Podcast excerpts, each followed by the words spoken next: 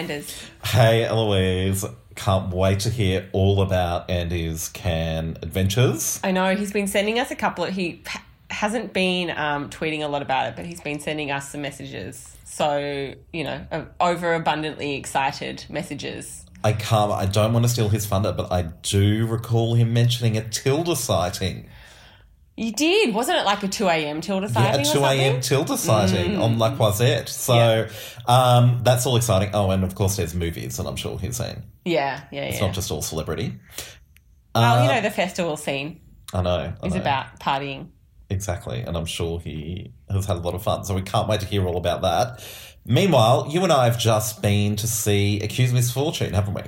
We have, and yeah, I guess we've got to hold the fort and review it all on our own because Andy has seen it, and I think that he and I have both mentioned it on the podcast previously in our some of our MIFF dispatches from last year. I know it was in my top five MIFF films that I saw, so And now it's finally uh, in limited release across Australia. yeah, yeah. So shall we um, get started? Let's do it. What do you think of his work? The recent paintings, the- the last few years even, shit. But the early sculptures, when he started to paint, it was great.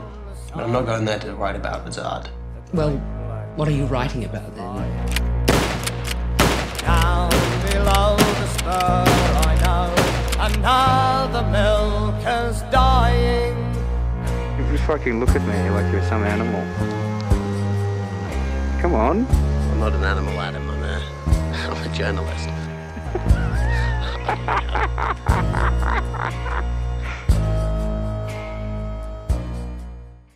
Actor and director Thomas M. Wright makes his feature directorial debut with this film, an adaptation of Eric Jensen's book of the same name. Toby Wallace plays Eric, a very young, precocious, and somewhat ill at ease journalist assigned by his editor to write a profile of the artist Adam Cullen. At this stage of his career, Cullen, played by Daniel Henshall, had achieved a large degree of fame, notably winning the Archibald Prize for his uh, well known portrait of the actor David Wenham. He had also gained plenty of press interest for a tumultuous personal life. Adam couldn't be a more different kind of man to the awkward young journalist Eric. At his property in the Blue Mountains, Adam spends his time drinking, shooting things, doing drugs, and riding quad bikes. When he asks Eric to be his biographer, the two start spending more and more time together. Eloise, ultimately, is acute misfortune anything more than just a portrait of a clearly troubled male artistic genius? That's an interesting question because I think clearly that is such an established sort of subgenre of films that, of course, this is going to be thrown into that category hmm. by some people who may have, you know, not seen the film just yet because there is so much more to it than just being a portrait of a troubled genius. And in fact, Thomas Wright in interviews has said that he doesn't actually think Adam Cullen was a genius, that he was a very gifted painter um, but doesn't have you know that extra kind of quality to give him that status. And so we have to say, you know, take Wright's word for it and say, well, no, it's not just a portrait of a troubled genius.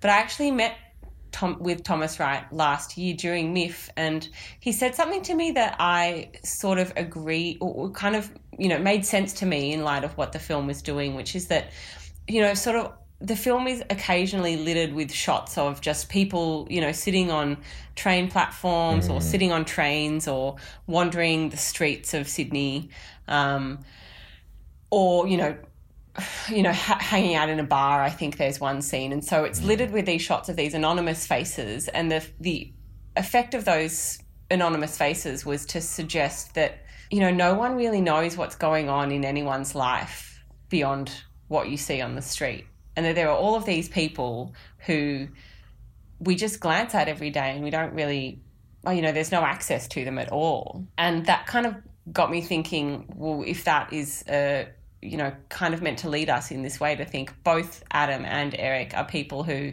if we just glanced at them on the street we wouldn't know what they were going through. And in fact this this film portrait is maybe supposed to give some insight as to their kind of inner workings i suppose. And I think that, you know, more than being a portrait of a troubled male specifically, that's what this film is about, just like what people are going through, essentially. Yeah, interesting. And what um, two Australian men, I guess, are going through because he does. Uh, it's interesting because yeah, uh, uh, in the beginning, overlaid on top of those really interesting shots of uh, sort of random commuters and things in Sydney, um, you get sort of Eric's commentary and he's sort of playing this sort of game at the train station with his two friends where he's coming up with um, well, I guess this exactly. He's trying to, you know, read who these people are, and he comes up with sort of funny, sort of descriptions, if flippant, um, descriptions of, of uh, who these people are while they're waiting for a train, um, which is another, which sort of, I guess, adds credence to this argument. Um, but yeah, what I find really interesting is Adam, as a character, he really rejects Australian uh, well, apparently rejects Australian middle class suburbia. This is what he's sort of drove him in his artistic practice. He sort of pontificates on this at several points um, in this quite sort of almost amusing fashion where he'll say to Eric, you know, uh, this is a quote, um, you know, are you taking this down kind of thing? And he'll come up with some sort of bon mot or something about life in middle class suburbia. So I found that really interesting undercurrent uh, throughout the film and just how strongly he reacted against that in quite dark and sort of self defeating ways, quite toxic ways, I guess. Yeah. I mean, why do you think that Adam Cullen is so wants to be so in control of what Eric Jensen writes about him? There are several Yeah. indications in the film, you know, the very fact that he kind of like demands this biography be written anyway. Um, and then later on says, you know, I don't want you to interview anyone while I'm not there. He gets angry or aggressive towards Eric that he can't read his journalist shorthand kind of thing. So he feels like he wants to be in charge of what this biography is. And is that, I mean, is that inherently something that all artists feel the right to because they essentially define themselves through their art that they're giving to the world, that they don't want anyone else to have a go at defining themselves? yeah, to be in control of their their narrative. I think that's a very interesting point um, because yeah, he does have this extreme reluctance, I think, to to do- he's and he's always sort of playing little games with Eric too. Um, some sort of quite extreme. Um, uh, but yeah, you never get the sense that he's totally comfortable. Well, totally comfortable with himself, let alone this this experience. But yet he still brings him around with him, doesn't he? And he sort of proudly says, calls him his bi- biographer. You know, if he's he's going to meet his um, drug dealer, for example, and he's like, "Oh, this is my biographer, Eric. He's with me." So he he's almost quite proud of the fact that he's got this guy tailing him, telling his story. Yet at the same time, as you say, he's very uncomfortable with with letting him do that. Uh, so the the poster for this film is a man sitting on a chair but without a head. So his head has been, you know, removed from the photograph. And I, probably if you scrutinized it closely, you could tell who the man is. But I think what you get from the, that sense, you know, that kind of like composition is that this is a film that is about a man who either hasn't been defined yet or indeed cannot mm. be defined because that's the nature of this like strange biographic process but also that it's a film called Acute Misfortune, and the book that it's based off is The Life and Death of Adam Cullen. But is the film about Adam Cullen or is it about Eric Jensen more? I mean, it, it is about both of them essentially. But this is not simply a biography of Adam Cullen, is it? No, no, and it's not, nor is it just simply a telling of events that happened. It it does interrogate them in this sort of interesting way. I mean, the biographer, it's such an interesting thing, this idea of journalists. Like, right at the start, there's a little bit of dialogue where Eric, you know, makes this witty comment about, um, oh, the patron saint of journalists is Judas. and it's this idea that you betray um, and it's a similar idea to um, what uh, Janet Malcolm said that you know journalism is the art of seduction and betrayal. You seduce your source into telling you things, and then you betray them by publicising it. So um, it's already this very uh, morally fraught, I guess, relationship, which exactly mirrors um, what we were saying before about this idea that you can't I mean, even if the express purpose of the exercise of biographing uh, is to um, get inside someone's head and tell, you know, quote unquote, tell their story, it's virtually impossible. It seems to suggest it's impossible. Sure, sure, sure. I mean, earlier on, Eric Jensen profiles Cullen in the, you know, the Sydney Herald, Yeah. and Adam says, you know, my my show has been closed at the gallery. It should, but it should have been there forever. So this kind of thing that his recognition has only been short lived, but that he wants it to be embedded in the, you know, the cultural kind of structure of his hmm. city or even his country because he's made this art and that represents him now and he wants this to be the thing that is him for eternity whereas in fact you know that kind of thing is really fractious Yeah, and indeed he does have that amazing line, which um, is quite depressing. But he says, um, "All art is just palliative care. We're just like making, we're easing the transition to death or something."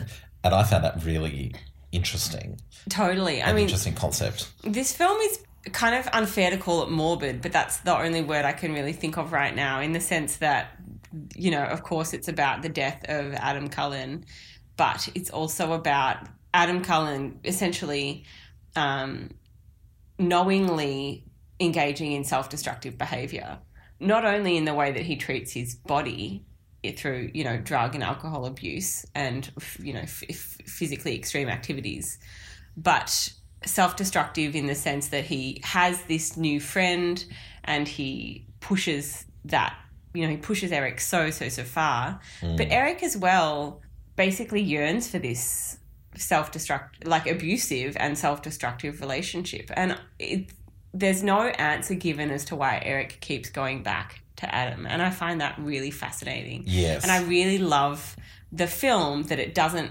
attempt to answer that question. And there's there's nothing like Eric goes back because he wants the reward or he wants the fame or he wants the money. Like there's those things are never promised in the film and it does become you know quite obvious that they were never really part of the bargain. That Eric has somehow just there's something else that he's after and I don't know what that is and I love that about this film That was really interesting. It was interesting that his family were almost entirely absent. Uh, and even his friends, they're there in that opening scene, and then really they all sort of disappear. And there's that sort of amazing scene where he, um, you know, he has like, I don't know, I wouldn't even call him his boyfriend, but, well, the film does it, it just suggests. Anyway, he, he sleeps with this guy, and You get the sense that it was maybe once on the cards as a relationship, but Eric but is he's just, just, too withdrawn. into this other thing. And the guy's like, I'm going to go for a walk. Are you going to join me? kind of thing. And he's like very distracted by all of his copious notes. Yeah. Um, yeah, he's such a fascinating and enigmatic character in this film. And there's that sort of that great scene where he meets his editor um, at the editor's house and she says, you know, what are you doing? You're still going out to Adam Cullen's place. You know, it's been two years or something. And and he sort of says what he does. And she says, so what, you're just going there getting pissed? Like, why? Yeah, she, she sort of asks him, why are you doing it? And he can't quite answer that. That's, I think, what elevates the film for me. The fact that it really is a double portrait. It's not just here's Adam Cullen, a troubled artist guy. It's well, here are two two men who are very interesting, almost the opposites of each other. But as you said, Eloise, they also share some things in common as well. That's what I think made the film so interesting to me. I mean, I agree with you completely, but I think I just want to talk a little bit about the style of this film because Yeah. that as well is what really makes it a phenomenal Australian film, in my opinion. Because it's about, you know, the impossibility of biography and the um, the impossibility of knowing someone else through friendship or even through, you know, portraiture kind of thing of this regard.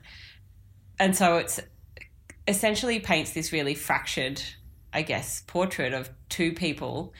And the film supports that because its narrative and its like temporal construction is also really fractured.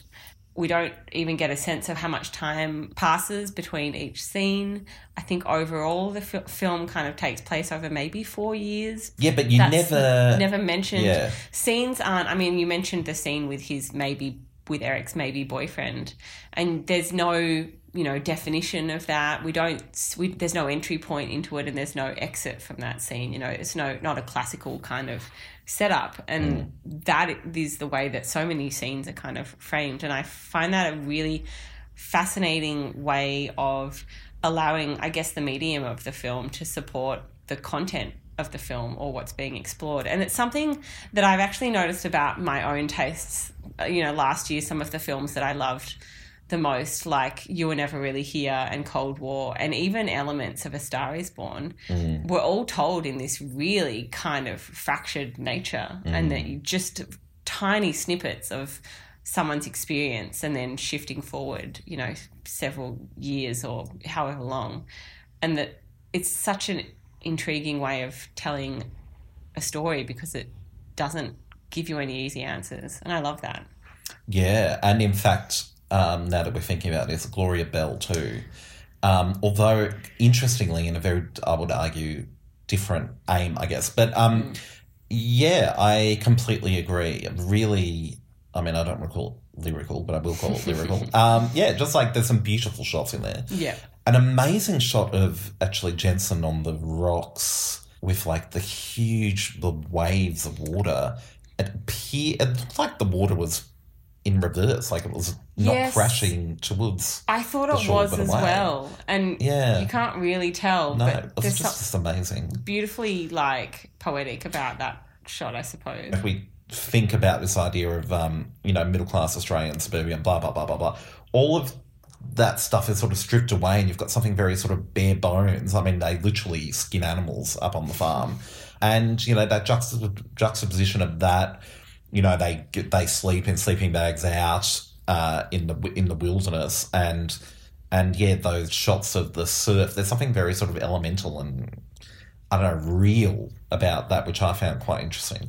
Yeah, and then he looks out over, you know, the blue mountains, the classic Aussie bush, and says to his friends, "You don't have this in Spain, do you?" Yeah. You know, I mean, Spain is fucking beautiful, but it's it's not the Australian bush to him, and that again, I think, is you know part of his resistance to mid- the middle class or you know other aspirations. You know, something that is other to what he knows and what he really loves Yeah, no, it's, it's such a fascinating film. it's I suppose I was going to say it's not an easy film to watch, but I mean it's it both is and it isn't. It's very beautiful. Um, it's I suppose it's not an easy film to kind of comprehend, but that means that it's got layers and layers and layers that you just have to kind of keep going over.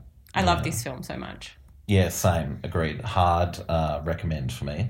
Yeah, and it, what in Melbourne, it's only screening at Nova and the Yarraville Sun Theatre, but I think a couple of other cinemas around Australia. Anyway, and worth seeing. Totally recommend going to a cinema. I mean, it looks stunning. It's very intense. It's 90 minutes, not that long, but a really intense experience. The score by Evelyn Ida Morris is also fantastic. Like, really recommend going to a cinema for this one and just shutting shutting out the world. Mm. Agree.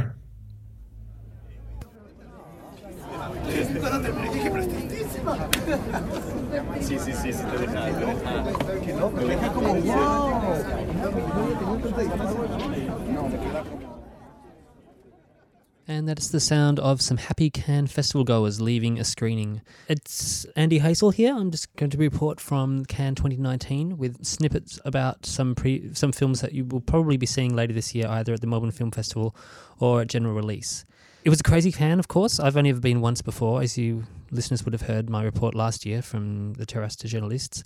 This year, um, I was reporting from a hotel room, so the sound is a little better, even if the atmosphere is a little, um, little more restrained. So the first film I was going to talk about is the Palme d'Or winner, Bong Joon Ho's film Parasite. This was a very popular choice. Uh, a lot of people saw that managed to catch this one. People have generally seen quite a few of director Bong's films before, uh, like Okja, The Host, or Snowpiercer, or Memories of a Murder. Mother. He's got a whole bunch of really, really well received films, and Parasite was really no exception because uh, it also, like his other films, explores class in a s- Korean society. Um, and this film is is focused on a poor family who are unemployed but are not averse to hard work, and it follows their story of how they managed to ingratiate themselves into a very wealthy family. Because, as director Bong explained in an interview that I did with him afterwards, he said this is very one of the very few situations in which very poor and very wealthy Koreans will ever actually come face to face, because usually there are barriers put up in every aspect of society, um, except for this one where you w- would hire a driver or a housekeeper or a tutor. Um, and so Parasite kind of is an interesting title because in a way both are parasitic of each other. And so this sort of this inseparability yet these tensions are what really informs Parasite and makes it a really exceptional film because it is funny, it is dramatic, it's horrifying, it manages to be all sorts of different things. But all of these qualities come naturally from this really, really great screenplay. Parasite is getting a June 27 release across Australia, so you'll probably be hearing more about it then. But uh, this was a film I really, really liked and would heartily recommend, and was very glad to see it uh, take the Palme d'Or. Although there was a film called Portrait of a Lady on Fire by French director Celine Sciamma, who was hotly tipped to become the second woman to ever take the Palme d'Or, but her film just wound up winning Best Screenplay and the Queer Palm. This is a love story between an 18th century noblewoman and the woman asked to draw her portrait um, as a means to elicit marriage proposals, which she definitely doesn't want. Unfortunately, I didn't catch the film despite my best efforts at queuing, but it's already been picked up by Neon and Hulu for distribution, so if it doesn't turn up at MIFF, there'll be a good chance we'll see it online in the near future.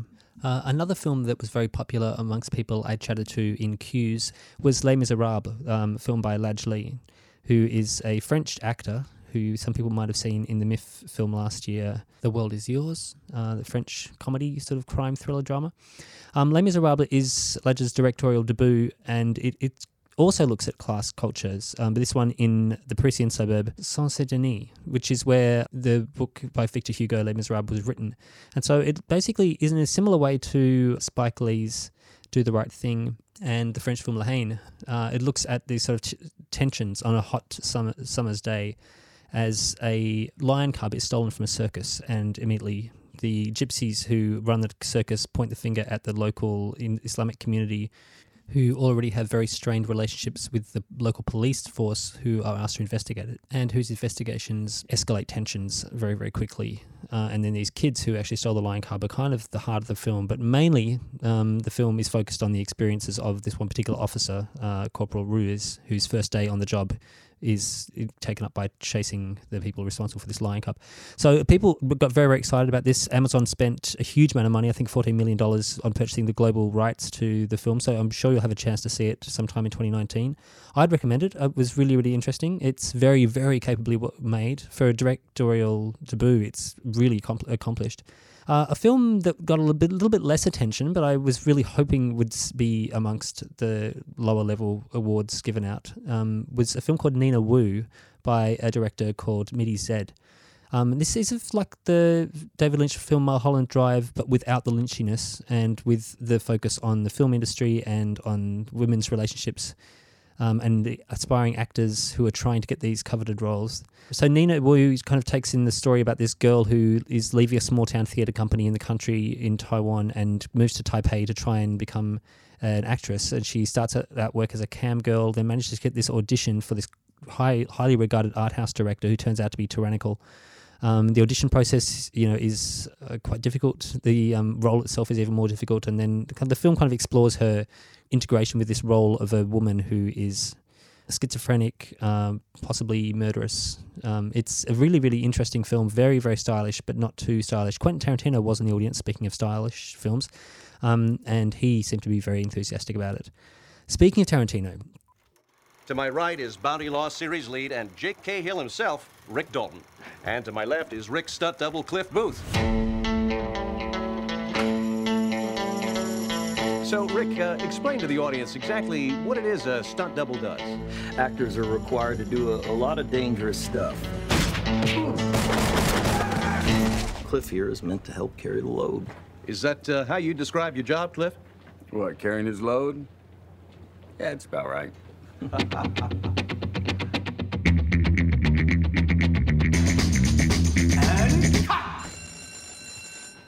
That was the best acting I've ever seen in my whole life. Like you. Rick fucking no.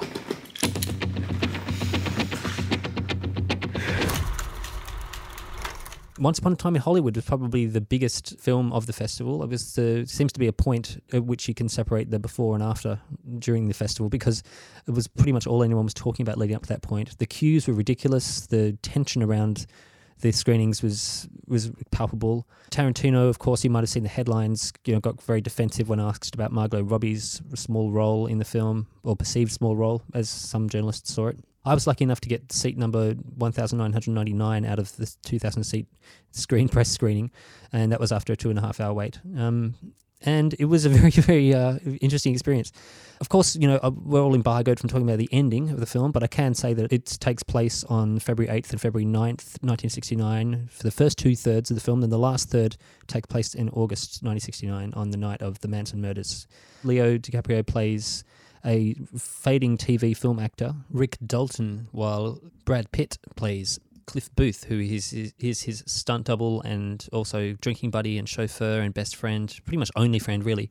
And the film pretty much just explores their friendship, but then against this changing industry. So, as uh, Rick Dalton's TV show kind of dries up and he's looking to move into m- movies, it's a very difficult situation. Al Pacino plays uh, Marvin Schwartz, who is his agent and then gets him some jobs in spaghetti westerns. So a part of the film is also set in Italy. Um, but then when he comes back to LA, you know, it's changed. There hippies everywhere. There's uh, he's starting to feel like a man out of time and out of place. And Tarantino really obviously feels a deep affection for this time period. It's richly detailed.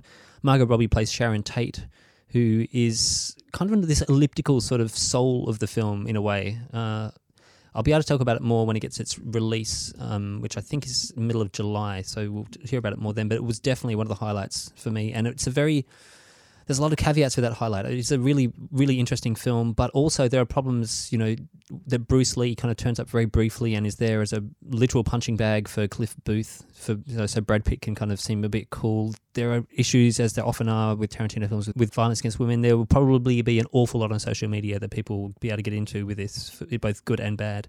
But for me, I thought it was just a really masterfully made film and really rich, and it's kind of lingered with me, particularly the ending, which I am unable to talk about right now.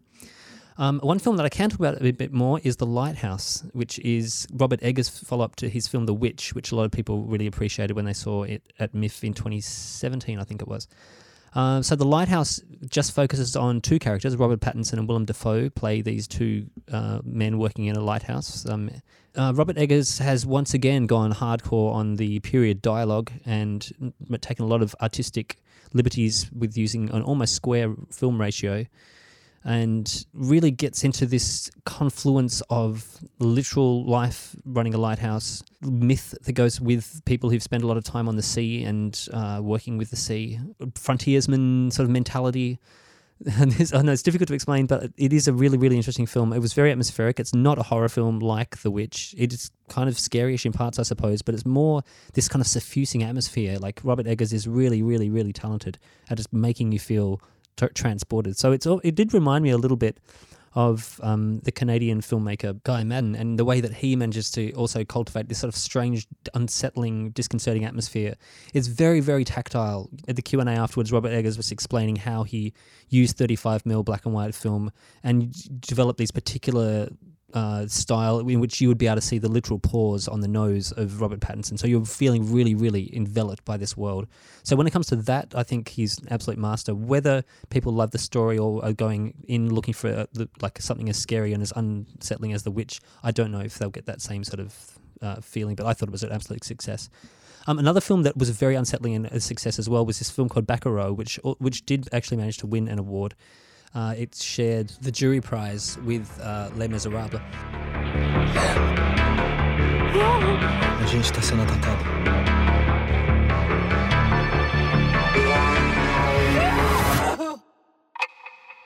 Você quer viver ou morrer? So Bacurau is a Brazilian film directed by Juliana Dornelles and Kleber Mendonça Filho. Uh, Mendonça Filho directed the 2017 film Aquarius, which went down particularly well here at Cultural Capital. Um, looks at a filmmaker who goes to a village in the interior of Brazil to make a documentary, but things do not work out quite so smoothly because this is a very unusual village in which locals are regularly drugging themselves with a psychedelic pill that uh, keeps everybody quite happy and chilled, but also very functional. Like the village is does seem to be quite a happy, functional place. But it's also protecting a bandit who lives in the jungle. There is also a mayor who's trying to be re-elected who does not really like the villagers and they do not like him. There's also a US paramilitary group who are sent there uh, to wipe out the village because they're kind of uh, last holdouts against environmental development in the region. So this sets the stage for this very interesting and uh, genre-free kind of exploration of uh, political satire. So it kind of moves freely all the way, like th- it's like comic moments. There's action heist style film moments. There's elements of sci-fi that come into it as well. Magical realism are plenty.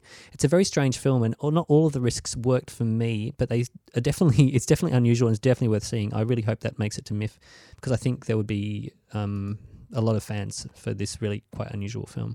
It stars Udo Kier. Um, well, I suppose Udo Kier is plays the leader of this paramilitary group. Sonia Braga plays uh, the de facto stubborn elderly woman who seems to turn up in all of Filho's films. Um, Philo also made Neighbouring Sounds as well. Another film that garnered a lot of attention and no awards, A Hidden Life, Terrence Malick's new movie. And, you know, he's found a narrative again. It's been a while since he's flirted with the idea of using a narrative, but here we are. A Hidden Life tells the story of an Austrian farmer who is conscientiously objects to signing a, a loyalty oath to Hitler, as all people must, during the 1943 uh, in Austria. And so this simple act of defiance ends up having these huge ramifications for his family and for his role in the community.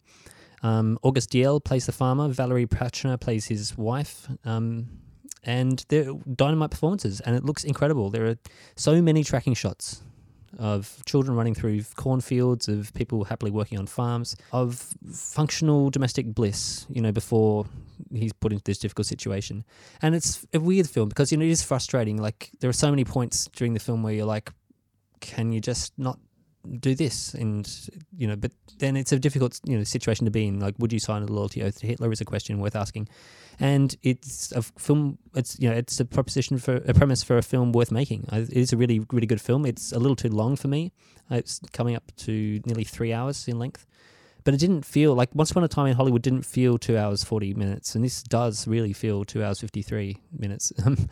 And I don't know. I mean, it is worth seeing because it is a stunning film. There are so many beautiful shots of mountains and clouds and buildings, and the cornfields do look really beautiful when the kids run through them. Um, but there's a lot less uh, twirling. There's a lot less like whispered voiceover than the last three films that he's made.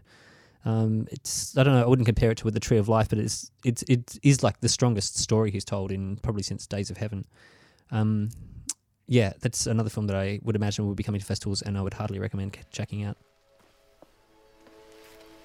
Where are the kids? Inside.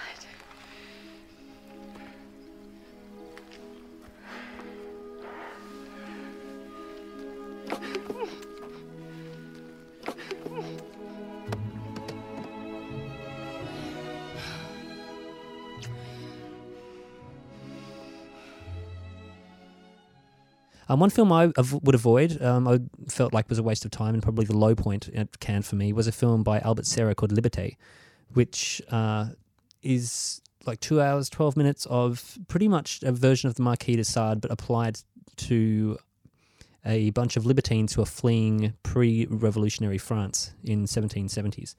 Um, Albert Serra directed the movie The Death of Louis XIV, which I th- believe Anders liked very much.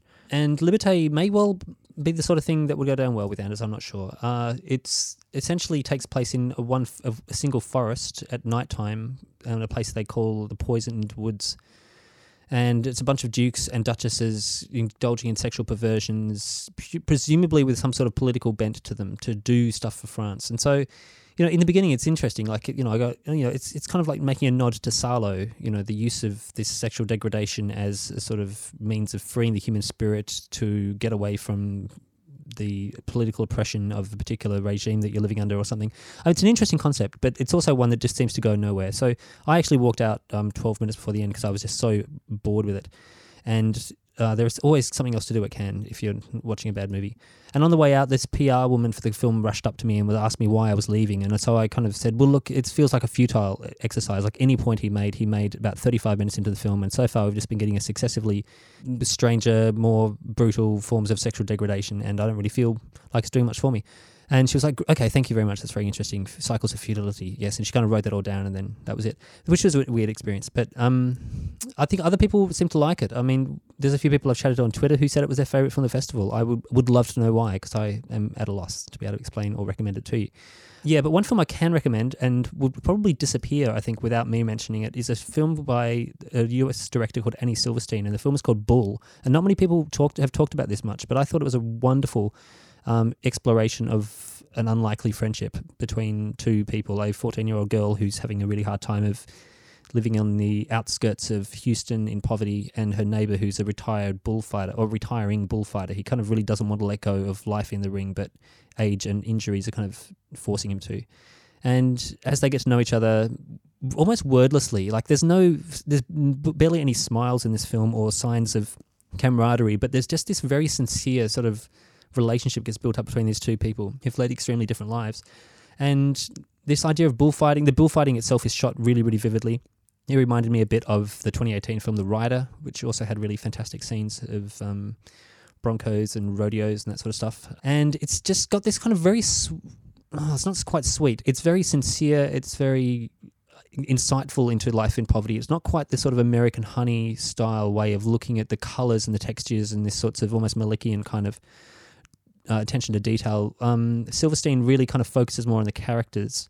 And even though they are living in these sorts of very verdant, uh, very poor kind of neighborhoods, it's still done with this really deep affection and empathy, which I just really, really enjoyed.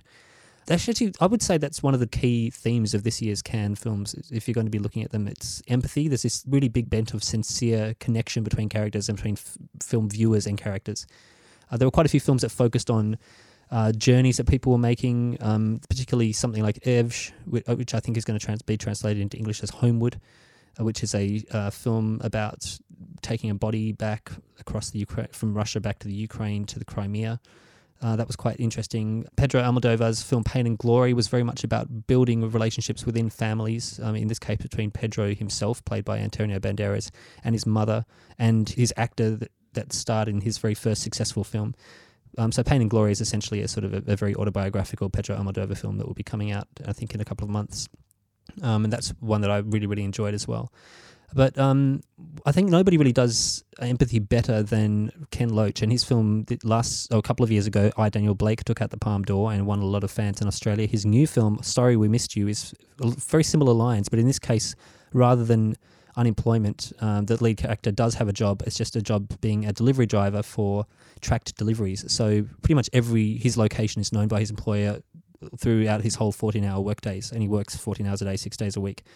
And it's basically explores the the way that people are trapped in zero hours contracts. So they like all like Uber driver contracts, you know, where you rather than uh, being an employee, you sign to a, being owner of a franchise. And so in this case, uh, the lead actor who is played by Kris Hitchen, uh, yet another f- unknown who's discovered by Loach and put into a starring role in a good film.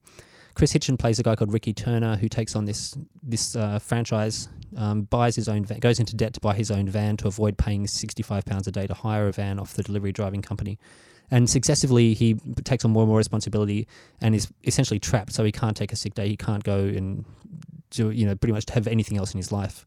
Loach just puts these difficult situations up and just observes these very human, very understandable, relatable characters in these awful situations.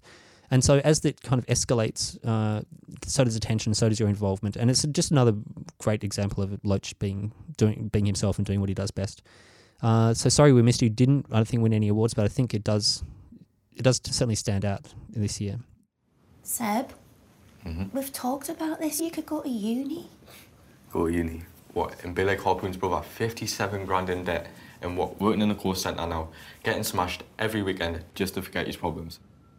Of course, Yeah, but it don't have to be like that, does it? There's some good jobs out there. good jobs. What good jobs? Well, there is if you just knuckle down.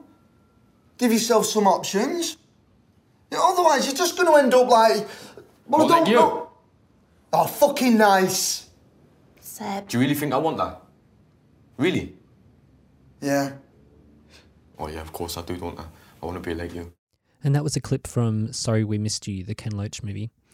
Uh, so yes, there was a lot else besides films at Cannes this year. I went to a podcast recording where the Dir- Cannes Festival director Thierry Frémaux turned up, and I managed to ask him a question about why what happened to the Australian films this year, and he talked a bit about how important geographic representation was, but how also he segued into a discussion about Korean cinema and how much he loves that. So, and also spoke about how it was a French festival which loved American cinema. So that that was interesting as well. So no real answers. So I'm still not sure if the lack of Australian content meant no Australian films were submitted or none were deemed good enough.